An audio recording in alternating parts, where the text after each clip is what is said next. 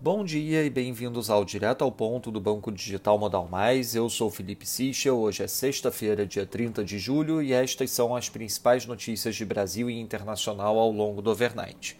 Começando pelo Brasil, em relação à reforma do IR, segundo o Estadão, para tentar vencer a resistência de estados e municípios, o projeto de reforma vai conter um dispositivo para atrelar uma parte da queda prevista do tributo a uma meta de arrecadação. Sobre o Bolsa Família e o teto de gastos, com um espaço enxuto no teto do ano que vem, a possibilidade de bancar o novo Bolsa Família com recursos fora do limite ou alterá-lo para acomodar o gasto extra voltou ao radar de integrantes da ala política do governo. A discussão entrou na Casa Civil e também é de conhecimento de integrantes do Ministério da Cidadania. Já o secretário do Tesouro Nacional, Jefferson Bittencourt, afirmou ontem que novos cálculos mostram um espaço adicional de até 30 bi dentro do teto de gastos no ano que vem. Segundo ele, a margem é suficiente para ampliar o Bolsa Família e pagar um valor médio de 300 reais a 17 milhões de beneficiários.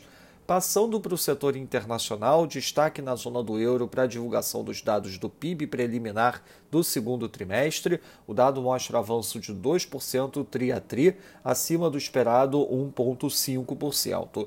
Já o CPI Core, na variação year over year, mostrou variação de 0,7%, marginalmente abaixo do esperado 0,8%. Na China, a Comissão Nacional de Desenvolvimento e Reforma anunciou a proibição temporária de exportação de certos tipos de fertilizantes para combater a falta de oferta doméstica. Já o Politburo voltou a afirmar que manterá o yuan basicamente estável e a liquidez razoavelmente ampla. Autoridades também voltaram a afirmar que vão estabilizar o preço de commodities e melhorar a supervisão de oferta de ações no exterior.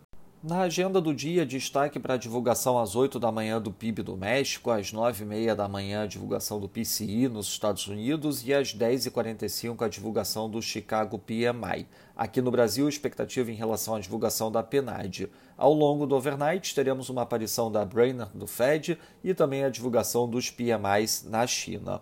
Nos mercados, o dólar index no momento operando praticamente flat, com variação negativa de menos 0,02%.